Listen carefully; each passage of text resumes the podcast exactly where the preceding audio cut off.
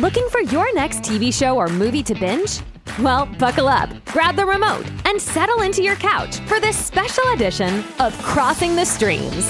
We're here to help you tune in and get the most out of those 50 monthly streaming channels you're currently paying for. So, without any further ado, here's your host of Crossing the Streams, Jeff Dwoskin.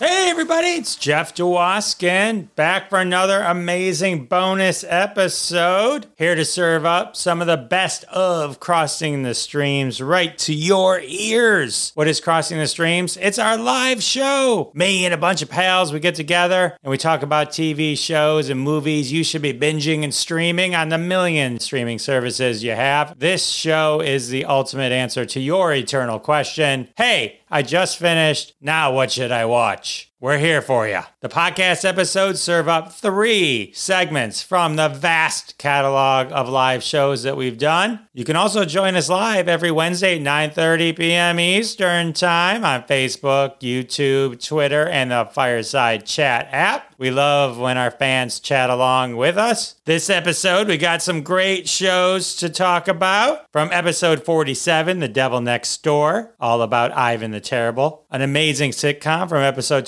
29, Grace and Frankie. And from episode 39, Malice at the Palace, served up by our host, Howard Rosner, who was actually at the palace when the malice took place. So that's a special segment coming up in a few. But first, let's kick it off from live episode 29. Grace and Frankie, with our guests from that episode, Jimmy Star and Ron Russell. Take it away, Jimmy. Grace and Frankie. Jimmy That's Star. mine. Jimmy That's mine. You guys, this is a great show. First of all, it's on Netflix. Uh, anybody can watch it. It's got six seasons, I think, on Netflix. It's a lot of fun. It stars Jane Fonda, Lily Tomlin, Sam Waterston, and Martin Sheen as the main characters. But then the backup characters, like the who play their kids and everything, is Brooklyn Decker, Ethan Love Embry, her. June Diane Raphael, Baron Vaughn, and uh, and they're terrific. I, I'm a really really big fan of. Uh, of Ethan Embry, uh, if you guys remember him from like oh uh, Empire Empire Records too. Oh, Empire, Empire Records was a great Yeah. show. So basically, this show is great. It's got six seasons. It has all kinds of guest stars, and basically, it's about two guys who are part, part two guys who are a, yes, it's Rex Manning Day. Two guys who are like lawyers together. They've had a law firm together. One of them's married to to uh, Lily Tom- Tomlin. One of them's married to Jane Fonda. They come uh, invite them out to dinner one day to tell them that they're leaving their wives because they've actually been lovers for like 30 years and they want to like get married and, and dump their wives. And then the whole show ensues after that. How you have you know how they split up the houses and what they're going to do and what the ladies now are going to do to support themselves. And Grace and Frankie are the actual two female characters uh, in it, and they're really the stars, Jane Fonda and Lily Lily Tomlin. And it's it's really hilarious the way they do everything. They have to like figure out a way to support themselves, um, so they become they- make like uh, female vibrators and you know, Dildos. and dildos and stuff, and it's hilarious the way the whole thing works out. Um, and it's really got something for everybody because it's got young cast members for young people. It's got the older cast members for old people. The story is hilarious. And there's all kinds of great cameos like Ernie Hudson comes in and Peter Gallagher comes in and and you see a lot of old time actresses and actors, you know, that are like in their 70s that you don't even really recognize because they didn't age all that my well. friends, my Um, friends. But his kind of friends, and it really is a good show. I would recommend it. I really think it has somebody for every uh, something for everybody actually. And June Diane Raphael, I think her name is, who plays the daughter. She was recently in. I don't know if you guys saw that Charlize Theron movie where she ran for president, the comedy with her and Will Ferrell. I don't- Wonderful. that uh, that hilarious one. Well, she was the one who played uh, Charlize Theron's main like aide or whatever, the blonde who like was in charge of everything. And great. She's a, she's a phenomenal actress, and, uh, And I think she's going be Brooklyn is fabulous. That's it. the one I met. Brooklyn Decker. That's the one I Brooklyn. Decker. You said the wrong name. No, I, Brooklyn Decker really, uh, she she nailed it. yeah, she's hilarious. She's just the best. I mean, you you wait for her to come on screen. That's how good she is. yeah, Brooklyn Decker. Have you guys? Has Evan, have any of you guys seen any of Grace and Frankie? I've seen. haven't. Uh, I've seen. I like. I think I've seen the first season. It's it's a good show. I I I think once it went on hiatus the one time, I just they never. It was never one of those shows on Netflix that they you know they just put out fireworks whenever it came back. So I never never saw it when I never always missed it when it was coming back. So now I'm so far behind on it. I got to Well, convince it- my it- wife. it- It's a great show though. It's a really great show. It appeals to older audiences. That's why the younger people don't know it or get it. All of my uh, people at my age or younger, they, they watch it and they love it because there's a lot of stuff in there about Jane Fonda. You know, her hips are bad and she can't do this, and a lot of stuff that older people are going through right now. And they've been able to make it fun. So it kind of eases the pain that some of the older folks have. We all I love, love- the I we all love love it. we all love the Kominsky method. That- that- Oh, I good. love that. I love the that. Kominsky We method. love that show too. Michael does a Jane- wonderful job. Jane Fonda's range comically eh, and her just the sarcastic sense of humor, like she was fantastic on the newsroom on HBO. She her sense of humor was so Yeah. great and sarcastic and dry, but hysterical. I, I'm I've always been a big fan of. Look at the work. I, I've, I've, I've been in Jane Fonda's company three times, I believe. I've been in her company. Once was in Connie Stevens's uh, Health Farms store because she she had her aerobics thing across the street on Beverly from uh, Connie Stevens, who had a uh, I don't They don't know who Connie Stevens. Connie is. Stevens was a big star. Yeah, we know she was Okay, in, she know. was in Grease. Yeah, Yeah. and she was in Parrish and Hawaii, Hawaii Five O or something. But anyway, Jane Fonda in real life is a, an extremely intelligent, well-spoken, well-informed woman. I don't think she's ever said anything that you could correct her on. She's a brilliant lady and quite beautiful for uh, a. She's my age. You were exactly the same age. She's 81 also, uh, or going to be. Stunning woman. So you have good taste, my friend. Thank you. Excellent. So that's a big thumbs up, Jimmy. Yeah, it's a total big thumbs up. Uh, I, I I absolutely loved it, and it just gets better and better. And and I, I think the first season they set set everything up, and it was really good. But it actually gets better after the first season because then you know who the characters are already, and they introduce other characters. And, and when they start making like the dildos and the vibrators and the lube and stuff, it's hilarious. And Lily Tomlin, I met 60 years ago before she was anybody. We were all working in a comedy club called the Improv in New York City. And Lily Tomlin was one of the comedians that night. And she just was different than most. And a lot of people said, boo, she's not going to make it. And what do they know? Look at Lily Tomlin, a superstar. And I met her girlfriend at the time, who was a stunning redhead, beautiful redhead girl. With, uh, and they were together for like a lot of years. And Lily, I don't think is with her anymore. And when I see Lily, I'm going to ask her what happened to her beautiful redheaded uh, lover.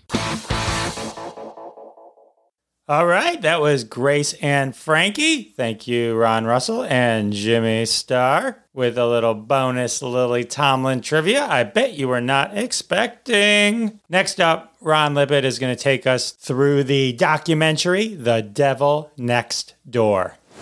And Ron is going to talk about, Ron Lippett's going to talk about The Devil Next Door. The Devil Next Door. Yet another algorithm uh, from our friends at Netflix that put it in front of me. And I said, heck yeah, you know I love World War II, and you know I love mysteries, and you know I love documentaries, and you know I love things that don't really have full answers. Nice job, Netflix. So sure enough, uh, I did check this out. I, I was familiar with the story of John Demjanjuk just from what I read in the papers, and I, I had a, a a very you know distant understanding of exactly what uh, went on. And for those that, that don't know the story, John Demjanjuk was a Ukrainian uh, dude who moved to uh, Cleveland after the war. He never tried to deny the fact that he had served in the German military, but what had turned out to be the issue for the United States was that he lied on his immigration forms, and it turned out that he, in actuality, was being accused of being one of the most, if not the most notorious concentration camp guards at Treblinka in in world history. In fact, uh, he was known uh, by the folks that had been at Treblinka, Treblinka as Ivan the Terrible, and this was a moniker that followed him, right? And so, uh, what had transpired was a long series of, of court battles uh, here in the United States, which ultimately uh, revoked his citizenship and sent him to Israel to be tried for uh, crimes against humanity. Now, mind you, they can't prove that the guy was Ivan the Terrible. All they can prove was that he he served in, in the German military, and just like many people did from the Ukraine. Uh, and sure, he's a bad guy, and they definitely knew he lied on his immigration, but they couldn't prove that he was this man that was responsible for thousands and thousands of deaths. But what transpires in this five episode documentary on Netflix, each episode usually between 45 minutes and, and 60 minutes, it was a series of, at the time, and this is, we're talking in the 70s and 80s and then ultimately in the 90s, a series of an ever shrinking population of Holocaust survivors. I mean, this, this is an aging population at this point, And it was a series of age, aged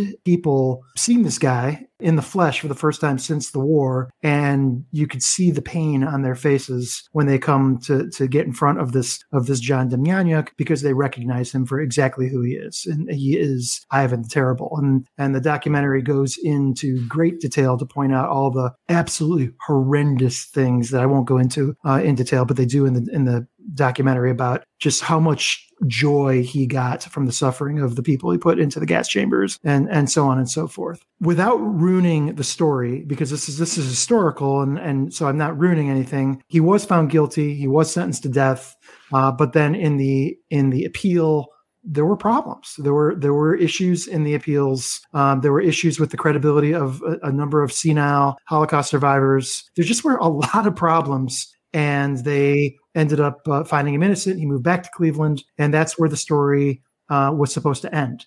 Uh, but it didn't end there. Ultimately, the United States said, You lied on your immigration forms. We know that's a fact. You can't change that. And so they ended up deporting him finally and ultimately uh, back to Germany. And that's where he lived out the last days of his life in a home where he was very sick and ended up dying in Germany. That's the end of the story. But here's what you find out. This is the most interesting part about the documentary that coming out of World War II, the United States was beginning to ramp up its, its true engagement with, with the Soviets in the Cold War. And the fact is, there were no more anti communist people in the world than former Nazis. It's like you're talking about the polar political opposites, the fascists and the and the communists, right? And what you find out is that in the 40s and 50s that this country of ours openly welcomed many former Nazis into the United States because they knew that they were tried and true anti-communists in the time of McCarthyism and and whatnot. So it opens up a whole story about who we are as a country and what we stand for and, and what we welcome here as part of the fabric of the United States. And it's it's part of kind of the conversation today.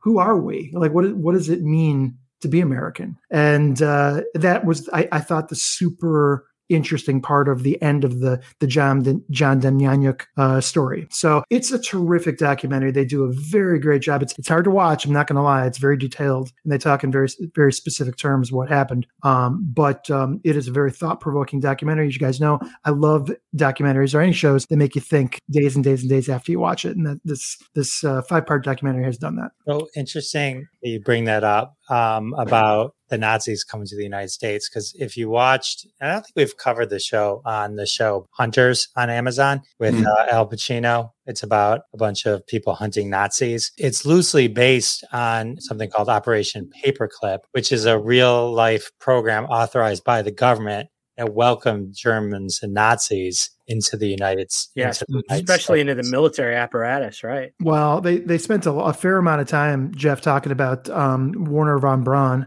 yeah, um, who was a notorious Nazi, but who spearheaded our, our rocket program and basically got us to the moon ahead of the Soviets. He was fervently anti-Soviet and worked tirelessly for the Americans to, to see to it that we were ahead of the Soviets. Without von Braun, we would not have beat the Russians to the moon. No doubt. So it's so you know it's politics, right? And it's also optics, right? They I think people were done with the war, and I think people, particularly Americans and Truman at the time, and then ultimately, you know, getting into McCarthyism. I think Americans, definitely the government, were willing to wash their hands of the whole hatred of Germans and wanted to profit from what were some very good opportunities for the United States. Yeah, it's just it was all about being opportunistic and being able to just get what they could get regardless yeah. of of what they did before.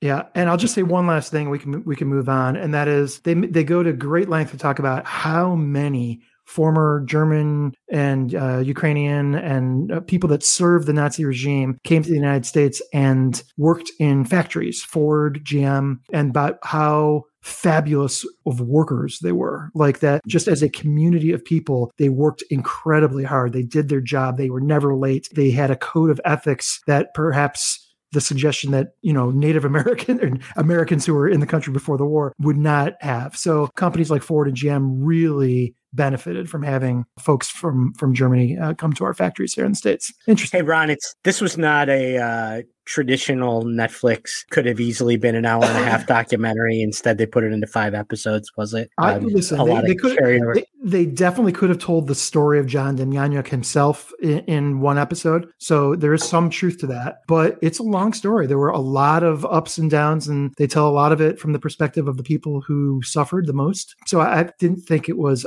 uh, unnecessary. I thought it I thought it was well done. Good. If you enjoyed Ron's review, check out his other uplifting reviews and previous episodes. You can check those out on most of them covering the 9/11. This is why you get me first, Jeff. You, you, hit- you hit me up. Now we can now we can benefit from all the positivity yet to come.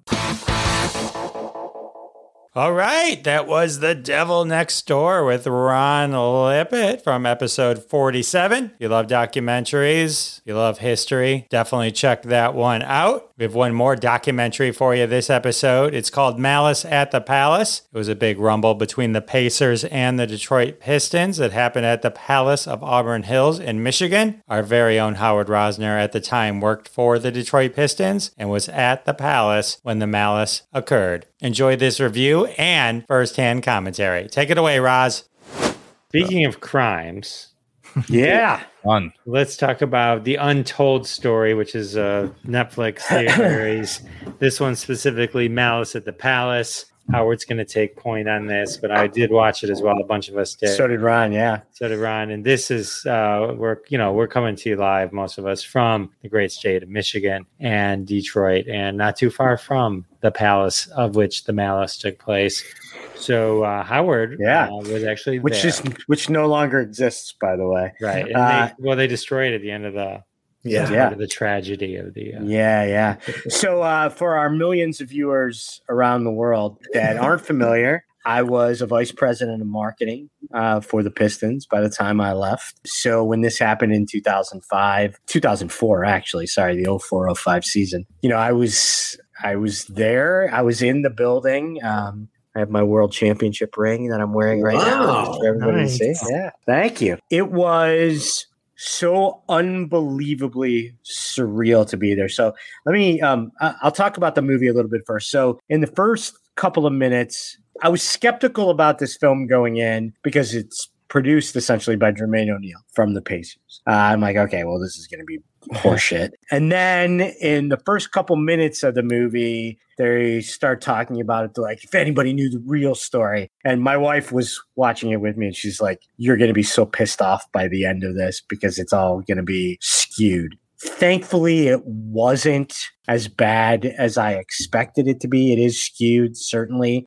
to um, to frame them. It's uh, it's an interesting movie. There's some fantastic, um, never before seen the security cams and stuff like that in slow mo and some things like that. It was also great for me because some old friends of mine that I worked with are interviewed in it. Um, and uh, you know seeing the footage um, it's crazy. So uh, a couple of things. I- i'll just talk about that night quick and then i'll give you some analysis. So that night was unbelievably unbelievably charged emotionally I always tell people the biggest mistake in my eyes that was made about that night was the last game the Pistons and Pacers had played was the clinching game of the Eastern Conference Finals the year before. And in the last couple of minutes, and they show this in the film, Ron Artest basically puts a forearm shiver into Richard Hamilton's face, knocks him down on the ground, gets a technical foul that ended up really sealing the game in a clinching game in the final minutes they hated each other, those two teams. And it was constantly physical in all the games of the playoffs. So that game was the first time, the Malice at the Palace game was the first time they played since the playoffs. And they had a really junior officiating crew, which was a humongous mistake. What's worse is when the pushing and shoving happens at the end of the game, the horrible officiating job was to let it go on, as opposed to immediately saying, Ron Artest, you're out. Ben Wallace, you're out. Get the frick off the court. Have security escort them off and diffuse the situation. So I'll just talk about that night. So it was a crazy night. It was super emotionally charged, like I said. Everybody was on edge. It was a little hostile, certainly. I, for those who've never I've never been to the Palace of Auburn Hills. The lower level suites at the Palace opened up into the bowl, and then there was a sliding glass door. And then on the front of the suite or the back of the suite was a door that opened into the suite hallway. So my client was Quicken Loans, Rock Financial, as they were called at the time, the presenting sponsor of the team. And I had it was the end of the game. Indiana hit two three pointers, pretty much put the game out of out of reach. I walked through their suite to go to the grill restaurant bar where I was gonna, you know, see some folks, maybe have a beer and kind of brush off the loss. I went over there and then saw the scrum happening on TV, ran back into the suite. And by the time I got back into the suite, all hell had broken loose.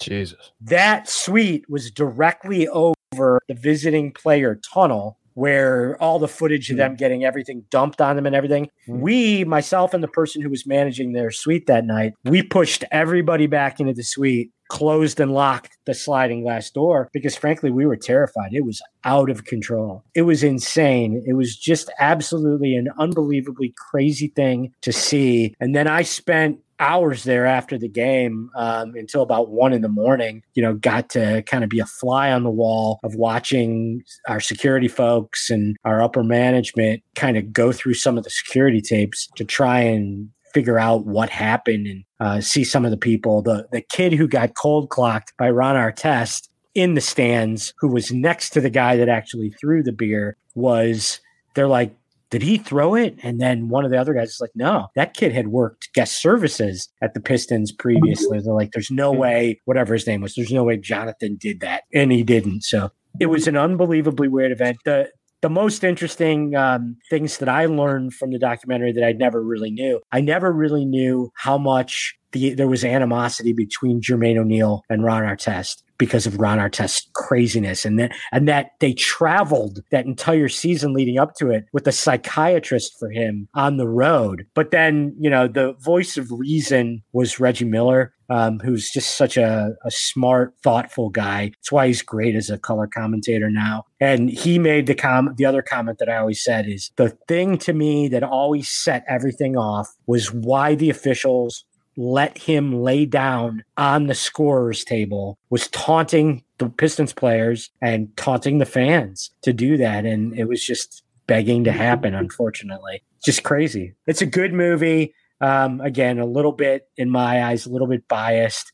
You know, I don't think the Pacers took enough blame for uh, what happened. They tried to paint it as being victims, with the exception of Artest. They all said Artest was crazy person. Um, but yeah, it's it's a good watch. It's a quick hour watch. So Howard, uh, first off, I, I completely agree. Uh, I think a lot of people agree that Ron Artest laying on that scorers table lit the fuse to what transpired that night. But I, I just say this, and I, I said this to you earlier today, but I, I stand by this. When you watch this documentary, they show from three different angles this impossible shot that this guy with the beer threw. If you watch this in the in the in the documentary, he throws this beer 30 feet up in the air. Like there's no if he had 20 more tries to do this, he could never repeat what this guy did. He threw this beer up in the air and it lands right on Ron Artest, whatever, 15 rows down and off to the side. Yeah. I mean, just think about that. It's impossible. How do you d- and, and the fact that this beer Should have been in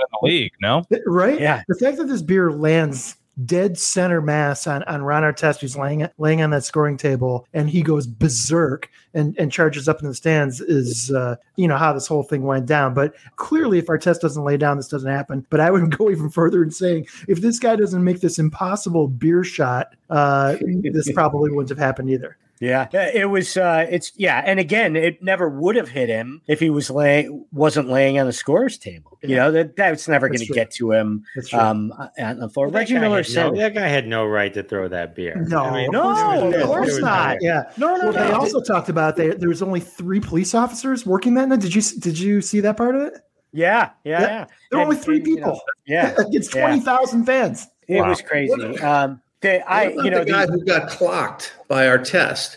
I mean, he had to have sued, right? Uh, I don't know if he did. I mean, the guy who got clocked who was on the floor ended up getting charged. Um, Yeah. You know, I think criminal trespass and Right, but, Um, but that's the innocent guy who, who had his thing jaw that- busted or whatever, you know.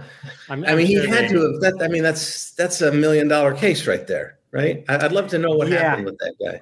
Yeah, I don't I don't know to be honest with you. the Um, guy in the floor was such a d bag, and like, yeah. and still, even in the interviews now, like, Yeah. thinking, like, dude, you cross into their world with your fist. Yeah. I Oh, mean, yeah. these, these people are eight feet tall, and, and, like, Well- they're just gonna destroy you. and it's Yeah. it's always really it's always really amazing if you've never had the opportunity to um to sit in a floor seat especially a front row floor seat for an nba game it, it is it's literally the only seat of its kind in sports. There's no barrier between you and the action. You are feet away from you know and very often become part of the action. On a lose somebody diving after a loose ball. It is an unbelievably uh, unique uh, way to see a sporting event. Uh, so how it hasn't happened more often is stunning frankly. Um, you know you see beer spills and stuff like that that affect the game. And obviously there's tons of crap talking.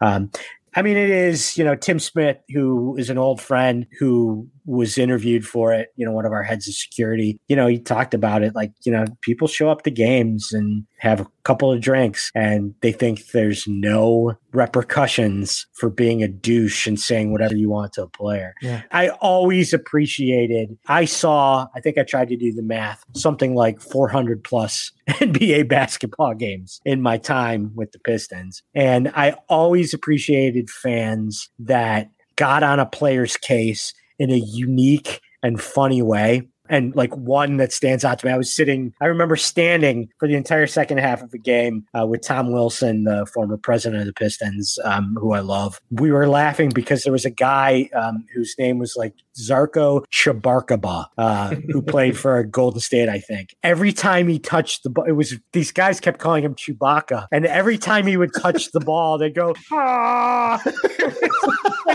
that was one of like that's a great smart heckle. And we Tom, I, will never forget tom and i just standing there laughing our asses off every time those guys did that. Like That that's is- good heckling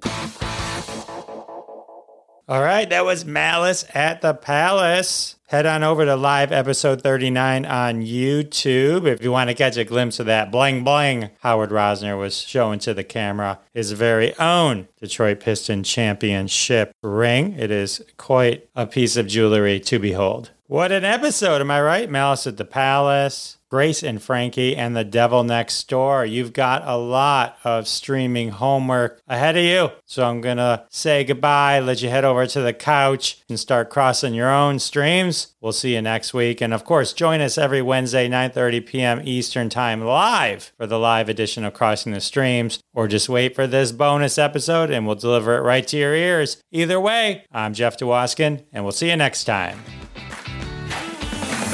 Thanks for listening to this special edition of Crossing the Streams. Visit us on YouTube for full episodes and catch us live every Wednesday at 9:30 p.m. Eastern Time. Now, turn this off and go watch some TV. And don't forget to tell your family you'll be busy for a while.